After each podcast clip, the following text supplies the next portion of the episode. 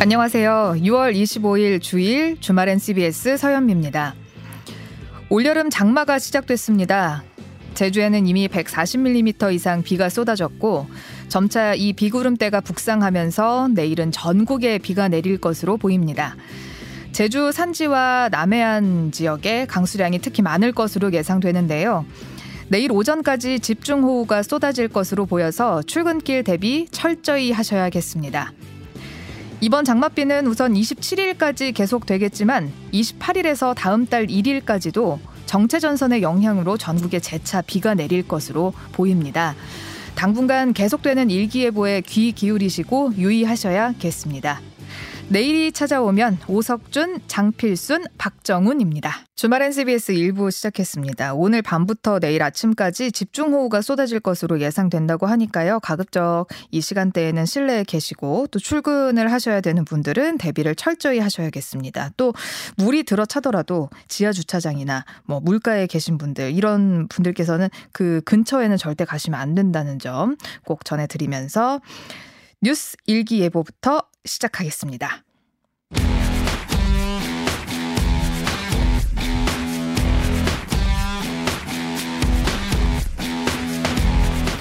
주말엔 CBS의 뉴스 예보관이시죠? 뉴스 일기예보 before after 김수민 시사평론가 나오셨습니다. 어서 오세요. 네, 반갑습니다. 네, 오늘 첫 번째 뉴스. 지난 며칠간 전 세계를 뜨겁게 달군 소식입니다. 러시아 용병 기업 바그너 그룹의 무장 반란 소식 가져오셨다고요? 네, 바그너 그룹이 러시아 국방부를 공개 비난을 하다가 급기야 무장한 채로 반란을 뭐 일으켰다고 볼 수 있겠습니다. 영화 같은 일이었어요. 네, 어, 모스크바 전투까지 앞두고 있었는데 벨라루스 대통령이 중재를 서고 그것이 통해서 일단은 종식에 들어가는 네. 짧은 기간 동안 극적인 롤러코스터를 탔는데요. 네. 일기예보입니다. 러시아의 기습성 폭우가 내리고 네. 그쳤지만 네. 장마철에 들어간다. 아. 이것입니다. 어, 어제 일단 바그너 그룹은 스스로 이거는 쿠데타가 아니다 이렇게 네. 말하기는 했어요. 뭐 정의를 구현하기 위한 것이다라고 이야기했는데 근데 사실 무장한 채로 전선을 이탈을 해가지고 모스크바로 향한 이상 반란이라는 표현은 불가피해 보이죠. 네네. 현재 시각 6월 23일부터 어제까지의 흐름 일단 정리를 해주시죠. 네, 현재 시각 6월 23일 바그너 그룹의 수장인 프리고진이 세르게이 쇼이구 러시아 국방부 장관을 공개 비난했습니다. 바그너 그룹 야전 캠프가 미사일 공격을 당한 게 있는데 네. 쇼이구 장관의 지시였다. 음. 이걸 응징하는 정의의 행진을 하겠다 이렇게 주장을 했고요. 러시아 당국이 프리고진 체포 명령을 내리자 바그너 그룹이 반발해서 우크라이나 국경을 넘어 러시아로 진격을 하기 시작했습니다. 네. 러시아 남부의 로스토프 주의 국경 검무소를 가볍게 통과를 했고요. 그 지역에 어, 군사 기지들을 통제하기에 이르렀는데 이때 요구한 게 국방부 장관 총참모장 나와라. 음. 였어요. 그래서 어, 오지 않으면 모스크바로 진격까지 하겠다라고 경고를 했습니다. 네. 역시 오지 않았기 때문에 바그너 그룹의 북진은 계속됐고 네. 모스크바 남쪽 500km 떨어진 보로네시 주의 주도인 보로네시를 어, 접수를 하기에 이르렀습니다. 네. 이때 푸틴 러시아 대통령이 대국민 연설을 하게 되는데 등에 칼이 꽂히는 상황이다. 음. 반역에 직면했다라고 네. 하면서 더더욱 바그너 용병 쪽에서는 어, 분노하게 됐고 어, 모스크바 남쪽에 리페츠크주까지 접근을 하게 됐고 이제 음. 이때 모스크바 내에서도 굉장히 바쁜 모습이었습니다. 네. 러시아군의 장갑차 병력이 주둔을 하고 중장비로 도로를 끊는 모습도 보였는데 그런데 이날 오후 24일 오후 8시 30분에 프리고진이 병력 철수 지시 사실을 확인을 시켜줍니다. 네. 알고 봤더니 벨라루스의 루카셴코 대통령이 중재에 나서서 바그너 그룹과 협상을 했고 네. 협상 내용은 바그너 그룹의 병사들을 기소하지 않는다. 음. 프리고진도 형사 입건 취소하고 벨 라루스로 망명할 수 있도록 해준다. 네. 이런 내용이었습니다. 아니 이번에 반란을 일으킨 바그너 그룹은 도대체 어떤 세력입니까? 네, 바그너 창립자 두 사람을 주목할 필요가 있는데요. 요번에 어, 전면에 나섰던 예브게니 프리고진하고 어, 드미트리 우트킨 두 사람입니다. 네. 프리고진 같은 경우는 과거 행적을 보면 10대 후반부터 20대에 걸쳐서 절도, 사기, 성매매 알선 이런 각종 범죄를 저질렀던 사람인데 네. 1990년대 중반부터 요식업자로 성공을 하면서 권력층과 결탁을 했고요. 네. 예, 그러면서 힘을 키워오고 푸틴의 요리사다라는 음. 별명까지도 얻게 됩니다. 그 나머지 한 명의 지도자인 드미트리 우트키는 이 사람 그 사진을 보면 나치 문신을 몸에 새기고 있거든요. 음. 그리고 사실 바그너 그룹의 바그너가 히틀러가 좋아한 작곡가 바그너에서 음. 이름을 따와서 회사 이름도 지었다라고 알려져 있습니다. 네. 이 바그너 그룹은 예전에 아프리카라든지 중동에서 활동하면서 특수부대 출신 전투원을 보유하면서 활동을 해왔고요. 예. 그리고 아프리카에서는 또 다이아몬드, 금 이런 광산 사업에도 관여를 해왔습니다. 음. 근데 러시아 정부와 인연도 두터운데 크림반도 병합, 또 돈바스 지역 분쟁 이런 곳에 투입이 되면서 어, 러시아 정부와 두터운 관계가 됐고 예. 특히 이번 우크라이나 전쟁에서 급속 성장을 했는데 발발 직전에 그 가짜 깃발 작전이라고 있습니다. 네. 그러니까 우크라이나가 먼저 러시아를 공격했다라고 허위로 꾸며가지고 그 음. 구시로 전쟁을 일으키는 그 작전에 투입이 됐다라는 걸로 유명하고요. 네. 죄수들을 대거 전투원으로 투입시키는 그런 어. 행보를 바그너 그룹이 보여주기도 했는데 예. 특히 이 바그너 그룹은 전쟁 범죄들을 주도를 하고 있어요. 러시아군이 음. 참아 공식적인 정규군이 참아하지 못하는 것을 노골적으로 하는 예를 네. 들면 무- 민간인 학살이라든지 네. 포로 고문이라든지 이런 행동들을 또 하는 그룹으로 악명이 높습니다. 그래서 이번에 이제 푸틴 정부의 잘못에 분노해왔던 사람들이 네. 이게 좀 우려되는 것은 은연중에 바그너 그룹을 응원하지 않을까 네. 이런 것도 우려가 되는데 바그너 그룹은 전쟁의 공동 정범이다. 저는 그렇게 표현을 하기 때문에 네. 어 이들이 물론 이탈하게 된 원인이라든지 러시아의 전쟁을 일으킨 그 배경 자체를 비판할 수 당연히 비판해야 되겠지만 네. 바그너 그룹에 대해서도 어떤 미화가 있어서는 안 된다. 맞습니다. 이 점을 지적을 해드립니다. 네. 바그너 그룹이 이번에 반란을 일으킨 이유를 아까 살짝 얘기를 해주셨는데 네. 그 야전 캠프에 미사일 공격이 있었다. 네네. 이런 얘기를 해주셨는데 반란이 또 끝난 이유와 생겨난 이유가 뭔지도 궁금합니다. 반란을 일으킨 이유와 끝난 이유는 아마 연결돼 있지 않을까. 이번에 음. 좀 싱겁게 끝났다. 네. 라고 하는 것이 있거든요. 그래서 좀 살펴볼 필요가 있겠는데 일단은 그 바그너 그룹이 명목상으로 든 이유, 그러니까 이 반란을 끝내게 된 이유는 교전을 벌였을 때 양쪽 간 희생이 너무 클 거다. 음. 이 점은 뭐 그건 사실이라고 봐야 될 것 같습니다. 근데 그렇다면 처음부터 푸틴 정부 자체를 전복할 의지가 컸던 것일까 음. 했을 때는 꼭 그 목적이 정해져 있지는 않을 수 있겠다라고 아. 볼수 있겠죠. 이렇게 이번에 이렇게 종식이 된 걸 봐서는 네. 그래서 좀 과정을 살펴보면 바그너 그룹과 러시아 군부의 갈등은 이미 나타나 있었고 음. 미국 정보 당국에서도 이 반란의 기미라든지 이런 것들을 파악을 하고 있었고 심지어는 러시아 당국도 알고 있었을 네. 거다라고 하는 그 정도의 말이 나오고 있습니다. 특히 이번 5월 초부터 프리고진 바그너 그룹 수장이 러시아군은 무능하다. 또 음. 우리 바그너 그룹의 노력은 굉장히 컸다. 이런 것들을 계속 강조해 왔었거든요. 뉴스에 계속 나오고 있었죠. 예, 그러면서 이제 그 국방부나 군부와 바그너 그룹 사이의 갈등이 계속 깊어지고 있다는 게 드러나 있었던 그런 상황이었고 특히나 바그너 그룹이 바흐무트 지역에서 철수를 할 때 그 길목에 러시아 육군이 지뢰를 설치하는 적이 있었습니다. 음. 그러면서 갈등이 더 격화가 됐었습니다. 그리고 네. 러시아 국방부가 이른바 자원봉사 분견대 구성원들과 정식 계약을 체결하라. 7월 음. 1일까지 이런 음. 명령을 내리게 되는데 이게 바그너 그룹을 특정한 건 아니었지만 그 바그너 쪽 입장에서는 국방부 장관 휘하로 우리가 편입되는 거 아니냐 이렇게 해석을 또 해왔었습니다. 네. 어, 그러면서 일단 바그너 그룹의 주 타겟은 푸틴이기 전에 쇼이구 국방부 장관이었다라고 볼수 있겠고 음. 어, 푸틴에게 경고 겸 호소를 하기 위해서 반란을 일으켰을 가능성도 있습니다. 음. 어, 뉴욕 타임즈 같은 경우는 프리고진이 전쟁 이후 러시아 정계에서 자신의 마- 자리를 마련하기 위해 어. 안간힘을 쓰고 있는 것이다. 네. 예, 전쟁 뒤의 자리를 위해서 반란을 일으킨 것일 거다. 이런 분석도 나오고 있습니다.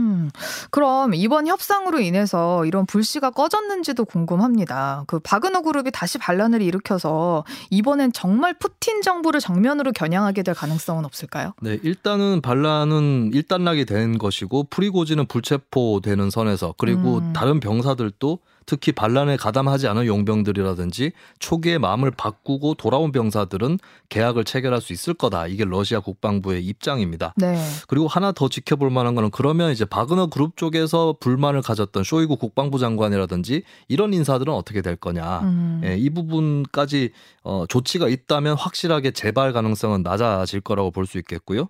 어, 그런데 사실 푸틴과 프리고진 이 두 사람은 오랜 인연이 있는 사이여서 이번에 서로 좀 어, 총을 비켜서 쐈다. 뭐 이렇게 음. 비유를 할 수 있을 것 같은데 만약에 나중에 한쪽이 다른 상대방에게 선을 넘어왔다라고 판단될 만한 어. 일이 벌어진다면 네. 그때는 과연 수습 가능할 거냐. 음. 예, 이거는 아직까지 좀 지켜봐야 될 불씨로 남을 것 같습니다. 네. 그리고 중요한 거는 바그너 그룹만 볼 거냐라고 했을 때 이번에 푸틴 체제 자체가 타격을 받았다라는 게 중요한 거거든요. 그럼요. 그렇다면은 사실 다른 타자가 나올 수도 있는 거죠. 음. 네, 역사에서도 보면은 꼭 처음에 나서서 균열을 냈던 그 사람들이 뭔가를 뒤집어 엎지는 않는 경우가 꽤 있습니다. 다른 타자가 나올 가능성. 네, 그 가능성이 있기 때문에 이번에 이제 확실한 거는 푸틴 체제가 흔들렸다. 음. 이것이 확실한 것이죠.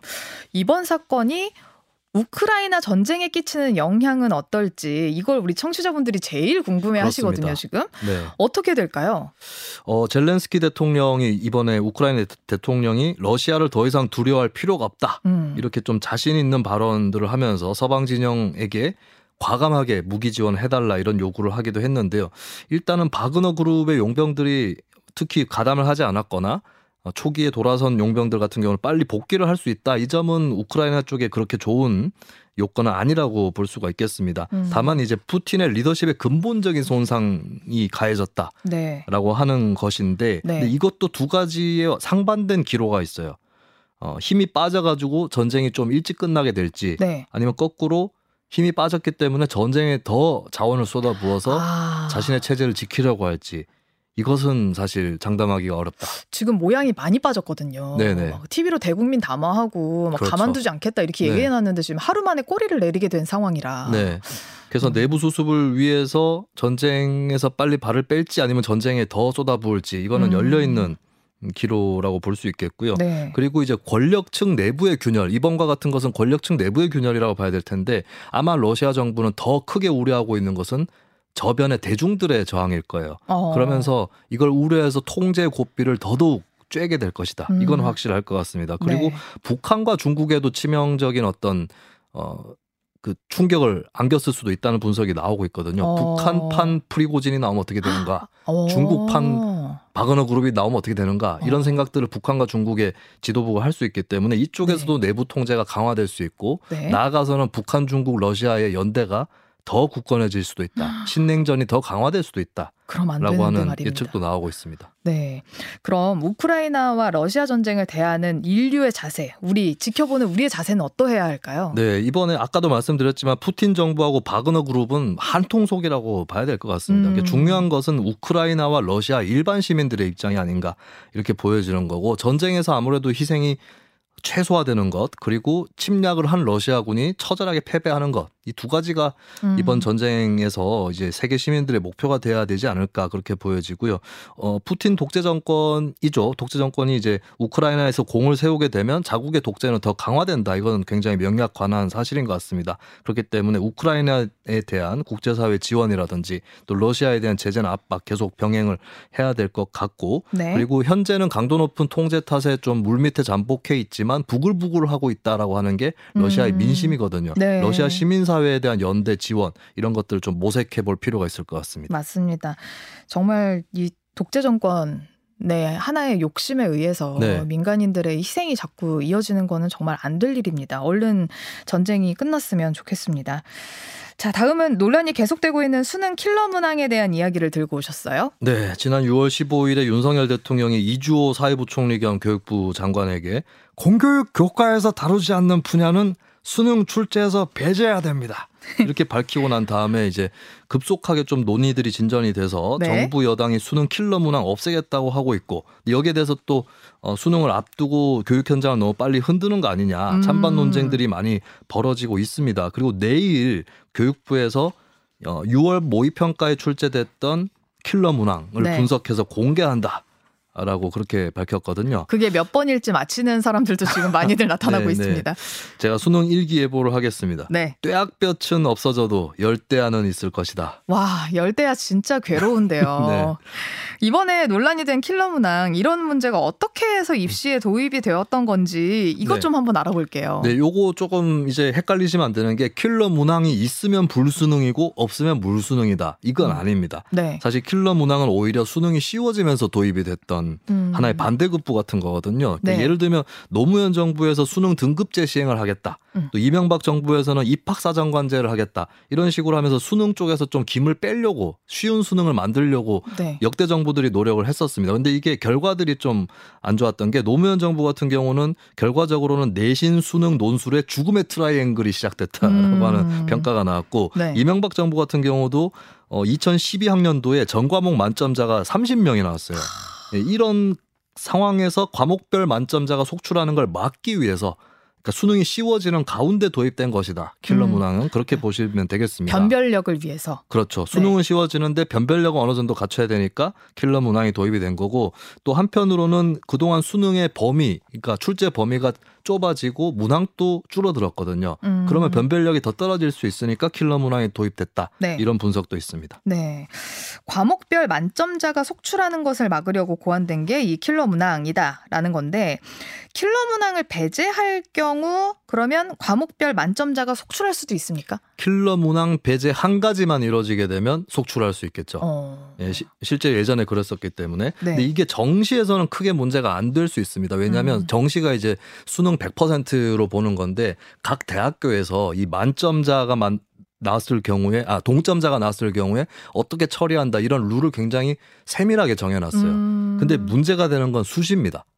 수 시요? 네, 수시는 내신 위주지만 수능도 이제 최저 학력 기준으로 쓰이게 되거든요. 네. 근데 이제 이걸 석차 등급으로 음. 수능 점수가 아니라 등급으로 제시를 하게 되는데 네. 예를 들면은 과목별 만점자가 너무 많아 버린다. 네. 그러면은 한 문제만 틀려도 확 밀려날 수 있는 거예요. 그러니까 그쵸, 예를 들면 그쵸. 지금 척도가 스테나인 척도라고 해서 1등급부터 9등급까지고 1등급이 4%, 2등급까지 다 합쳐서 11%뭐 이렇게 되는데 음. 만약에 과목별 만점자가 4%를 넘는다. 네. 그러면 한 문제만 틀려도 2등급이 되는 거고 어 그러면은 만점자가 막 11% 이상 이렇게 나오면 한 문제 틀리면 3등급 되는 거죠. 아. 그래 가지고 수시에 원서를 못 낸다거나 하는 상위권 학생들이 속출할 수 있다라고 네. 하는 겁니다. 네. 어, 실제로 2020학년도 수능 보면은 사회탐구 영역, 윤리, 사상, 세계사 이쪽에서 1등급이 어 14.88%, 12.23% 이렇게 쏟아졌거든요. 11%를 넘은 적이 분명히 있고 차점자들이 3등급을 받은 역사가 있습니다. 이때 만점 못 받은 사람들은 수시를 합격을 대거 못 했겠네요. 그렇죠. 와. 3등급으로 밀려서 아예 뭐 학교에 지원을 못 한다거나 이런 네. 사례들이 그때 있었던 겁니다. 그렇지만 정부에서는 그러면 이번 수능이 무슨 수능이냐 이렇게 묻는 네. 사람들에게 그건 아니다. 그렇죠. 단호하게 얘기하고 네, 있죠. 그렇게 단호하게 이야기를 하고 네. 있습니다. 변별력에도 신경을 쓰겠다라고 이야기를 하는데 네. 그렇다면 이 킬러 문항 삭제에 대한 다른 대책 을 마련을 할 수가 있을까요? 그래서 제가 아까 전에 떼학볕이 없어지는 대신에 열대야가 찾아올 거다라고 은은하게. 어려워진다. 네, 중고난도 문항, 일명 어. 준킬러 문항들이 등장할 것이다. 네. 왜냐하면 변별력을 확보를 해, 해서 네. 등급이 고르게 분포되도록 해야 되기 때문에 음. 예를 들면 가장 쉬운 수법이 EBS 연계 지문인데 길이를 늘린다 음. 해서 이런 문제를 내는 방법입니다. 근데 이제 어 어떻게 보면은 중상위권이나 중위권 학생들 입장에서는 더 어려워질 수도 있다. 어. 그 학생들은 까짓거 킬러 문항 한두 개 정도는 틀리는 것으로 해두고 나머지는 있었는데 네, 나머지는 다 맞힌다 이렇게 목표를 잡을 수 있었는데 이제 킬러는 없어졌는데 좀 까다로운 준 킬러들이 더 많아지면서 네. 중위권 학생들이 좀 어려워질 거다 음. 이런 예측들이 좀 나오고 있고 네. 그러면 또 준 킬러 문항에 대한 사교육은 없느냐 있을 음. 겁니다 있죠 예 그 실수 덜 하면서 마치는 이런 것들을 또어 맞추게 만드는 그런 사교육으로 몰릴 수 있다 풍선 효과가 아, 있을 수 그러면은 있다. 완전 그 상위권 학생들만 하던 사교육을 이제 네. 중위권 학생들 같이 같이 다니게 되는 그런 풍선 효과를 있, 죠 아. 예, 그리고 킬러 문항 다루던 학원을 끊고 네. 이제 그거는 준킬러로. 끝내고 준킬러 쪽으로 갈 수도 있고 뭐 이렇게 네. 되는 것입니다. 네. 어 근데 이제 뭐 원론적으로는 초고난도 킬러 문항 줄이고 없애고 중난도 늘리는 게 맞다라고 볼 수도 있겠는데 음. 근데 이제 적절성을 떠나서 이제 교육 현장의 혼란이나 동요 이런 것들은 좀 우려가 되는 이 그런 상황인 거고 그러니까 네. 어떤 정책이든 마찬가지인데 뭔가 한 가지를 바꿨을 때 그거 하나만 달라지는 게 아니다. 전체 음. 체계가 바뀌어질 수도 있다라고 네. 하는 것이 이번에도 교훈으로 드러난 것 같고 예. 어 그러면은 이제 이렇게 되면은 평소에 킬러 문항에 대해서 나쁘게 생각했던 사람들도 네. 킬러 문항이 꼭 정말 나쁜 것이었을까라는 음. 생각을 구간이 명관이다처럼 하게 되는데 이 생각이 옳다 그르다를 떠나서 네. 예, 그런 효과가 또 있을 수 있습니다. 네. 그래서 내일 교육부가 사교육 대책을 발표를 하면서 킬러 문항들을 공개를 하겠다고 밝혔습니다. 네. 공개를 하면 좀 교육부가 힘을 얻을 수 있을까요? 저는 이 킬러 문항을 보신 분들은 알겠지만 특히 이제 교육하고 입시하고 상관이 없으신 분들일수록 이 말도 안 되는 문제 아니냐 음. 그런 생각들을 하게 되거든요. 분명 그런 효과는 있을 거라고 봐요. 음. 와 이런 문제가 출제되다니 어, 충격을 받으실 분들이 있을 것 같은데 근데 논란이 깔끔하게 불식될 거냐 또 다른 논란이 또 시작이 될 것 같습니다. 예를 들면 이제 어, 수학의 몇몇 문제들이 정답률이 뭐 2.9%도 있는 그런 음. 문제가 있는데 네. 근데 지금 전문가들 의견 일부를 들어보면 이게 네. 교육 과정을 벗어나서 출제된 건 아니다라는 음. 의견들이 있고 언어 영역 쪽에서도 어 33번 문제가 이번에 36.8% 정답률로 낮은 편이었는데 네. 이것도 EBS 교재에서 다룬 문학 작품을 갖고 왔던 문제다. 그래서 이게 진짜 킬러 문항이라고 할 수 있는 거냐? 그러니까 난이도가 높아가지고 정답률이 낮으면 다 킬러 문항인 건가? 네. 아니면 교육 과정 안에 있는지 밖에 있는지로 가려야 되는 건가? 뭐 이런 여- 킬러 문항의 기준 자체에 대한 논쟁도 계속 될 수 있겠고, 음. 예, 결국에는 9월에 있는 모의 평가가 또 고비가 될 것 같습니다. 네. 네. 9월. 9월이 기다려지네요. 근데 9월에도 좀 불식이 안 되면 이제 수능까지 네. 계속 논란은 이어질 수밖에 없- 없을 것 같습니다. 네. 자, 오늘 마지막 뉴스는 군대 이야기입니다. 모병제와 군복무 기간 단축, 또 여성 징병에 대한 여론조사가 실시됐다고요? 네, 이달이 호국 보훈의 달이고 또 6.25 오늘이 6.25죠. 네. 그래서 그런지 이런 여론조사들이 실시가 됐는데요. 어, 전국 지표조사 NBS라고 4개 여론조사 기관이 6월 19일부터 21일까지 만 18세 이상 1,001명 상대로 모병제 군복무 기간 단축 관련한 여론조사 실시를 했고요. 그 여성 징병 관련해서는 데일리안이 공정에 의뢰해서 6월 19일부터 20일까지 전국 만 18세에서 28세 1,006명 상대로 그러니까 네. 어, 20대 중심으로만 조사를 한 것이죠. 음. 예, 이렇게 결과를 냈습니다. 일기예보 한국의 징집 제도도 기후 변화에 들어갔다. 오, 기후 변화에 예, 들어갔다고요? 또 다른 국면으로 오. 접어드는 것 같습니다. 자, 오늘은 이제 두 갈래로 나, 나눠서 볼 수 있겠는데 네. 일단 모병제 도입에 관한 조사 결과부터 볼까요? 네, 찬성 49%, 반대 42%입니다. 큰 차이는 아닌데 찬성이 높아지고 있다라고 볼 수 있겠고 남성이 54%, 여성이 45%. 그러니까 군복무 경험이 있거나 군복무를 해야 되는 남성들이 좀 더 모병제 도입을 절박하게 느끼고 있다라고 볼수 있겠고요. 음. 어, 그리고 연령대별로 좀 차이가 있었는데 70세 이상 같은 경우는 42%로 찬성률이 가장 낮았습니다. 네. 다녀와야지.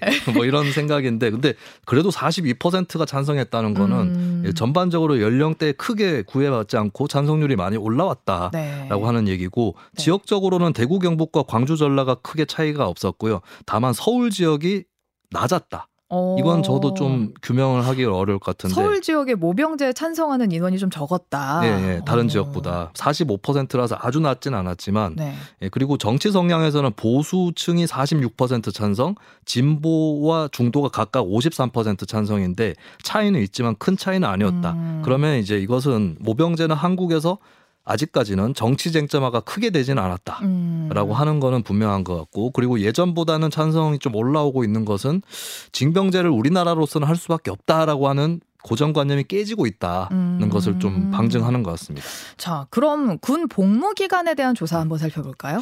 네, 줄여야 한다가 11%밖에 안 됐고요. 네. 현재 수준이 적정하다가 52%, 늘려야 한다가 34%가 나왔습니다. 음. 이게 좀 약간 설명이 안 되는 부분이 모병제는 찬성률이 올라가고 있는데 군 복무 기간에 대해서는 줄이지 말아야 한다가 어. 압도적이다. 네. 예, 선택에 따른 모병 이것은 옹호하면서 징병에 대해서는 군복무 기간 줄이는 것에 대한 우려 이런 것들은 있는 것인데 음. 아마도 이제 군사력 공백이라든지 또 징집 인원 자체가 최근에 인구 절벽 현상으로 저하되고 있기 때문에 네. 그런 거에 대한 걱정이 좀 남아 있는 것 같고 음. 그리고 이 이슈는 모병제에 비해서 이념적 성향의 구애를 좀 받았습니다. 어. 진보 23%, 중도 30%, 보수 48% 이렇게 늘려야 한다 라고 대답을 했거든요. 늘려야 한다고요. 네네. 네. 그 보수로 갈수록 어. 군 복무 기간을 늘려야 한다라는 응답이 제법 올라가고 있는 것이죠. 예. 예. 다음은 다른 기관의 조사이긴 한데 여성 징병제에 대한 찬반 조사 이거 정말 궁금하네요. 네, 이 조사는 아까 말씀드렸지만 소위 Z세대 여론 조사라고 해서 네. 만 18세, 28세만 놓고 실시가 됐습니다. 공감 56.5%, 와. 비공감 39.5%였었고 네. 어 조금 이제 어 자신이 중도파냐, 진보 좌파냐, 보수파냐 이것도 물어봤거든요. 네. 이념적 성향에서 아무래도 보수파라고 답한 사람이 찬성이 더 올라가는 이런 음. 성향은 있긴 했었습니다. 네. 근데 이게 젠더 갈등 소재냐 했을 때 여성만 국한해서 보더라도 공감 50.1% 비공감 46.0%였거든요. 네. 남성층보다는 찬성률이 낮긴 했지만 네. 그 여성층에서도 찬성률이 뭐 비슷하게 찬반이 비슷하게 나타났다라고 음. 하는 거고 이게 예전에도 한국갤럽 등에서 영- 여성 징병에 대한 여론 조사를 한 적이 있는데 20대 여성에서 찬성률이 꽤 높게 나타났던 적이 네. 있습니다. 예, 그리고 이 여담인데 당시 흥미로웠던 게 50대 남성에서 여성 복무에 대한 반대율이 좀 높았고요. 오. 50대 여성은 찬성률이 높았다 하는 겁니다. 약간 이거- 감이 오시죠? 네. 네, 50대 남성이 아무래도 50대가 다 그런 건 아니지만 20대 또래의 자녀를 두고 있는 가정이 많잖아요. 아. 근데 50대 남성 입장에서는 나도 군복무 해보고 혹은 주변에서 봤는데 이거 힘들다. 당사자일 때와 네. 부모일 때의 마음. 아 근데 50대 남성은 우리 딸이 군대 간다고 생각한다면 난 반댈세 네. 이거고 근데 50대 여성은 우리 딸 또 군대를 좀 가야, 가야 돼. 된다. 라고 생각하는 엄마 왜 네. 그래?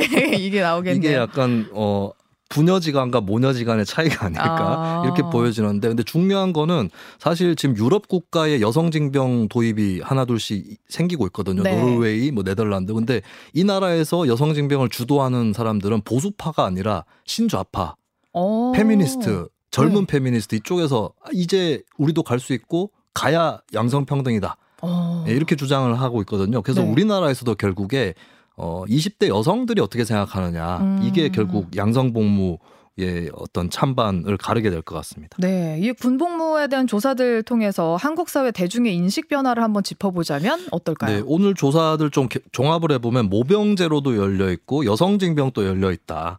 이렇게 볼 수 있겠고 지난 대선 때도 보면 완전 모병제에 가까운 공약을 낸 대선 주자도 있고 양성 복무제 공약을 낸 사람도 있었고 네. 직업 군인을 확충하면서 여성 도 복무하게 만들면서 군복무 기간을 단축시키는 네. 이런 여러 가지 방안들이 다 가능하다라고 하는 게 음. 있는데 분명한 거는 현재 그대로는 안 된다. 음. 예, 이거는 좀 확실한 것 같아요. 그러면서 네. 좀 어, 사회적 토론의 어, 필요성 이런 것들이 굉장히 커졌다고 볼 수 있겠고 그리고 어뭐 어느 당을 지지하느냐 이 문제가 아주 강하게 작용하는 주제는 아니기 때문에 음. 더 터놓고 자유롭게 공론화 해 볼 수 있지 않을까 네. 이렇게 전망을 해보겠습니다. 네, 지금까지 김수민 시사평론가와 함께했습니다. 고맙습니다. 네, 감사합니다.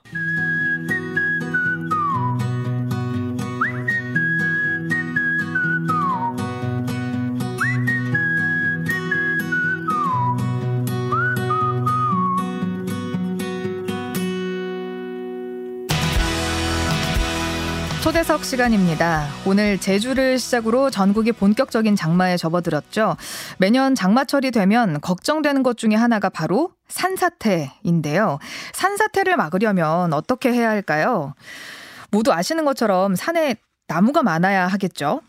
울창한 숲 조성을 위해서 산림청이 나무 심기 사업을 하고 있는데요. 올해 4,900만 그루의 나무를 심을 계획이라고 지난 3월에 밝히기도 했습니다. 그런데 산림청의 나무 심기 사업에 문제가 있다는 우려의 목소리도 나옵니다. 어떤 문제가 있는지 자세하게 들어보기 위해서 환경 운동가이시죠? 최병성 목사 전화 연결했습니다. 여보세요? 네, 안녕하세요. 반갑습니다. 네, 목사님, 비가 네. 많이 온다고 하는데 네. 혹시 산사태로 걱정되는 지역들 좀 몇 개 있을까요? 네, 산사태로 우려되는 곳이 좀 많이 있어요. 주로 어떤 곳이냐면 네. 그냥 나무가 저절로 자라는 곳은 이상이 크게 없는데요. 네. 산림청이 숲을 가꾼다, 뭐 임- 산불을 예방한다 이러면서 임도를 만든 곳이에요. 임도 만든 곳. 예, 임도를 만들면서 산을 깎았기 때문에 어, 경- 산의 경사도와 토지를 전혀 고려하지 않고 산을 깎았기 때문에 네. 그곳에서부터 바로 산사태가 발생하고 있죠. 음. 아마 대한민국의 대부분의 산사태는 산림청이 만든 인도에서 발생한다라고 보면 어, 대부분이 맞습니다. 그런데 산림청이 나무 심기 사업을 하는 이유는 울창한 네. 숲 조성을 위해서 뭐 산사태를 막기 위함이라고 하는데 네. 거기에서 산사태가 나면 어떡하나요?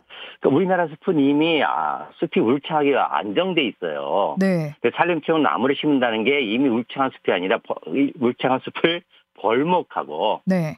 벌목해서 나무를 팔아먹고 그리고 그 국민의 세금을 가지고 조림을 하고 있는 거죠. 네. 그러다 보니까 어, 이미 기존에 자라고 잘 울창했던 나무들이 잘렸잖아요. 네. 그걸 포크레인이 다니면서 산을 온 해집고 다니면서 다 드러냈고 패어 나가다 보니까 어, 거기에 그 먼저 있던 나무들 사라지고 어린 나무를 갖다 꽂아 놓으니까 어떻게 돼요?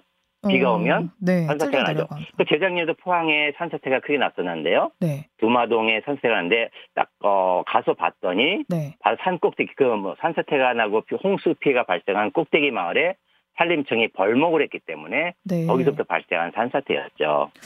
벌목을 아예 안 할 수도 없는 것은 아닌가요?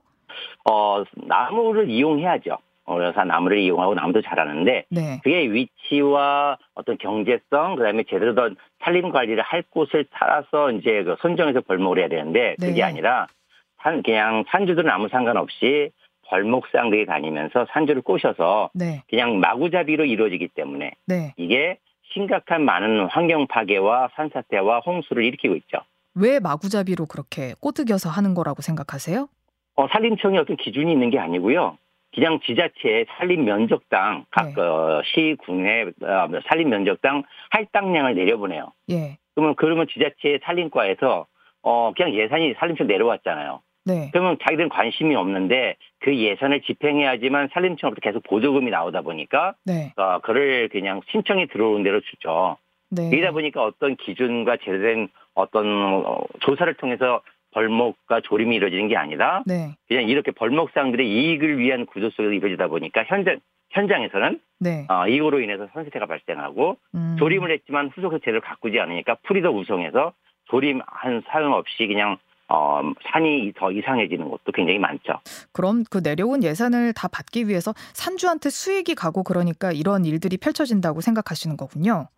산주한테는 이익이 안 돌아가요. 그럼 그일 벌목상들에게 예, 1헥타르로 벌목하면 30년 나무 키우는 산주들은 거의 한 100만 원밖에 안 받고요. 네.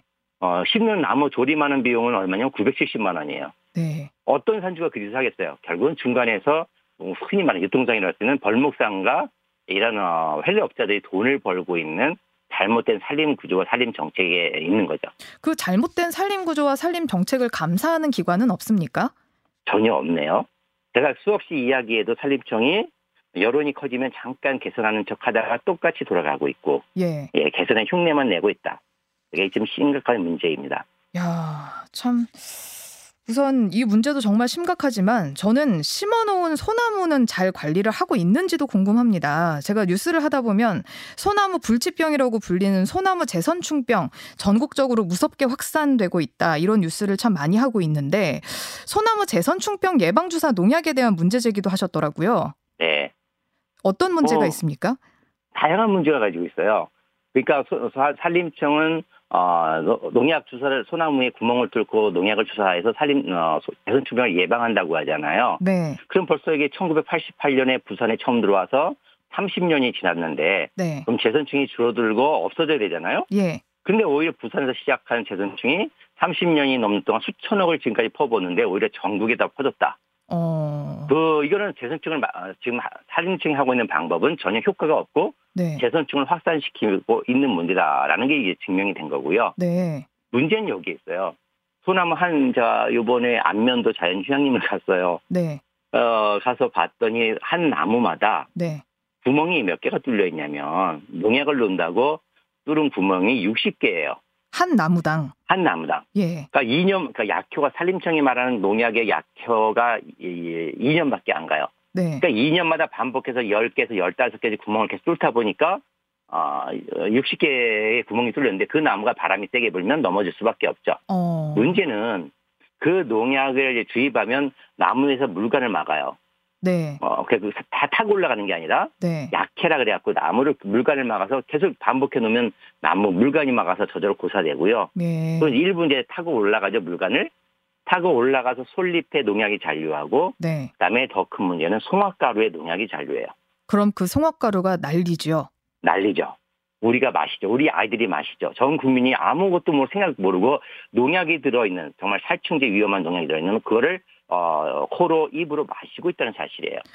와, 그러면 제선충병 농약 자체가 소나무도 죽이고 있는 거고 그 네. 옆에서 그 송화가루를 마시고 있는 우리에게도 안 좋은 영향을 미치고 있다는 얘기네요. 심각한 문제죠. 예. 어, 그다음에 솔잎에서 계속 증산장을 통해 물을 나가잖아요. 네. 어, 그러면 그 증산 솔잎에 농약이 있으니까 우리가 소나무 산림욕을 하러 간다고 사진했지만 예. 농약을 마시는 꼴이 되고 있다. 아.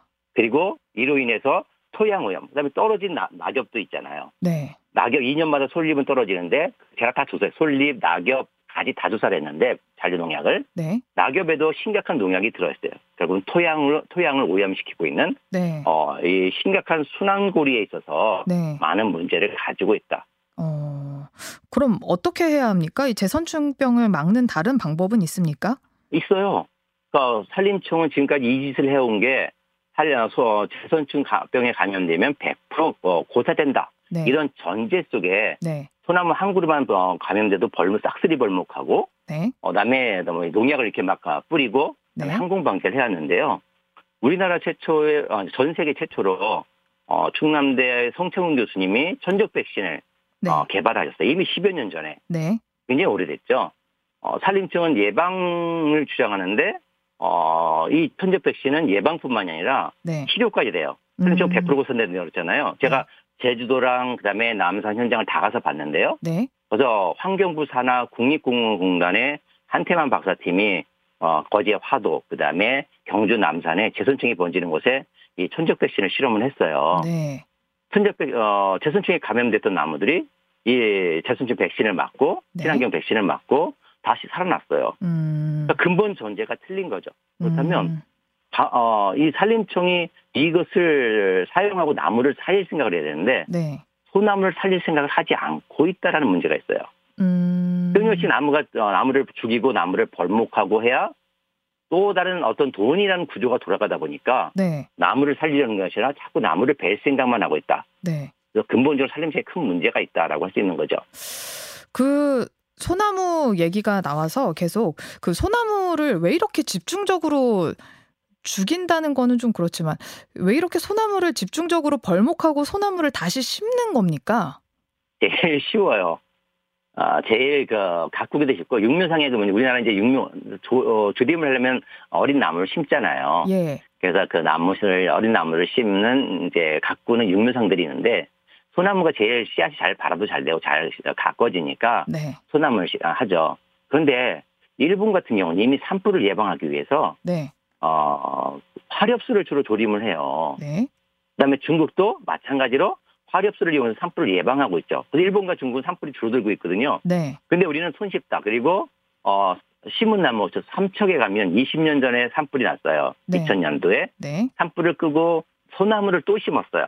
음. 그- 근데 그러면서 20년 동안 소나무가 자랐잖아요. 네. 근데 작년 2022년 물진 산불이 글로 삼초로 올라가면서 20년 동안 잘 키운 소나무를 또 다 태워 먹었어요. 네. 근데 심지 않은 저절로 나는 화렵수는 그 산불에서 그 사이사이 다 살아남아 있죠. 네. 그래서 이런 부분들이 근본적으로 사- 우리나라 산불이 많아진 이유도 네. 산림청이 소나무만 심어왔기 때문이다. 음. 라고 할수 있는 거죠. 왜 소나무만 심는 건지는 돈 벌려고. 그렇죠. 또 산불이 나야 벌목과 조림과 육묘상들의 그 구조가 돌아갈 수 있는 거겠죠. 화렵수가 많아서 산불이 안 나면 네. 그 그들의 돈벌이 구조가 딱 막혀버리잖아요. 예. 그러면 그분들은 오히려 이렇게 얘기하면 좀 조심스럽지만 산불이 나기를 바랄 수도 있는 뭐 요런 건 그렇죠. 산불이 나면 잔치 잔치를 벌립니다. 음. 정말 그 다음에 또 산불이 나면 잔치가 크게 벌려지고 네. 그 산불이 대형화되면 더 큰 아주 잔치가 열리는 거죠. 네. 그래서 현장 산불 현장에 가면 이런 말들이 돌아요. 산림청이 산불 진화를 제대로 못하고 있다. 음. 진화를 하는 건지 진화를 안 하는 건지 알 수가 없다라고 네. 이야기해요. 네. 그러다 보니까 경북도청이 어, 너무 참다 못해서 올해 어, 3월 달에 산불 진화 119 구조대를 만들었고 네. 경북의 자체 진화대를 만든 곳에서는 대형 산불이 발생하지 않고 네. 24시간 이내에 전부가 진화가 이루어졌어요. 네. 그러니까 이게 산불 의지 그동안에 산불 산림청 진화에 문제가 있었다라는 거예요. 음. 그 산불 산림청 산하기관, 살, 어, 벌목상, 육로상, 사- 산림조합 그로 인해 대형 산불이 되면 네. 돈을 버는 구조가 얽혀 있다 보니까 네. 어, 계속해서 산불이 대형화되는 부분도 있었다라는 의혹이 계속 제기되고 있는 거죠. 아, 참 한숨이 나오네요. 네. 그럼 앞으로 어떻게 해야 할까요, 저희는? 어, 그래서 이젠 진실을 국민들이 알았으면 좋겠어요. 음. 그래서 어떻게 하냐면 산림청은 해체돼야 된다. 산림청을 이해구조- 해체해야 한다고요? 이해 구조 속에 돈 구조 속에 굴러 들어온 산림청은 1년에 쓰는 예산이 2조 8천억이에요. 아, 2조 그러다 보니- 8천억. 예. 예, 2조 8천이나 엄청난 돈이 잘못된 산림 구조를 만들어 왔고 산불을 만들어 왔고 재선충을 확산시켜 왔다. 음. 그렇다면 이제는 이 부분을 저- 제대로 파악을 해서 환경부와 농림부 산하로 산림청이라는 기관을 해체시켜서 어, 파트 어, 나눠야 돼요. 음. 그래서 그래야지만 산불이 어, 이게 줄어들고 재선충도 막아질 수 있고 그 다음에 올바른 건강한 살림이 만들어질 수 있다. 음. 라고 저는 어 지- 지금 수년 동안 지금 이 산림 현장을 보면서 내린 결론이 그것뿐이다라고 생각이 들어요. 좀 산림청이 잘 해볼 기회는 없을까요? 어 제가 지금 2년 3년 동안 계속 제 주장을 했잖아요. 예. 계속 산림청 관계자들 계속 이야기했고 제도 개선을 요구했고 한데 시간이 갈수록 아, 아, 더 이상은 아니구나. 개선할 의지가 없다라는 게 너무나 오랜 동안 악습에 젖어왔다 보니까 네. 스스로 개선할 여지가 없다. 왜냐하면 밑에서 치고 올라오는 그, 그 이상한 구조들이 있잖아요. 돈에 얽힌 구조들이 그 기관들의 여- 계속 요구를 거듭 눈치 봐야 돼 보니까 스스로 산림청은 어, 개선할 수가 없다. 결국은 해체하고 어, 환경부와 농림부의 부서를 나누는 수밖에 없다라고 음. 생각이 들어요. 네. 목사님 끝으로 하시 하고 싶은 말씀 있으시다면요? 네, 어, 우리 국민들이 좀 알았으면 좋겠다. 그리고 국회의원들이 산림청에 끌려가지 말고 네. 어, 산림청을 가- 감시하는 농림부 산하 국회의원들이 제정신 좀 차렸으면 좋겠다. 음. 국민을 그다음에 산림을 보지 않고 왜 산림청의 눈치를 보면서 산림청의 어, 이런 어, 잘못된 행포들을 계속 어, 진행하게 하는지 정말 국회의원들이 어, 있는지 궁금하다라고 이야기할 수 있는 거죠. 네. 자, 지금까지 최병성 목사님과 이야기 나눠봤습니다. 목사님 고맙습니다. 네, 고맙습니다.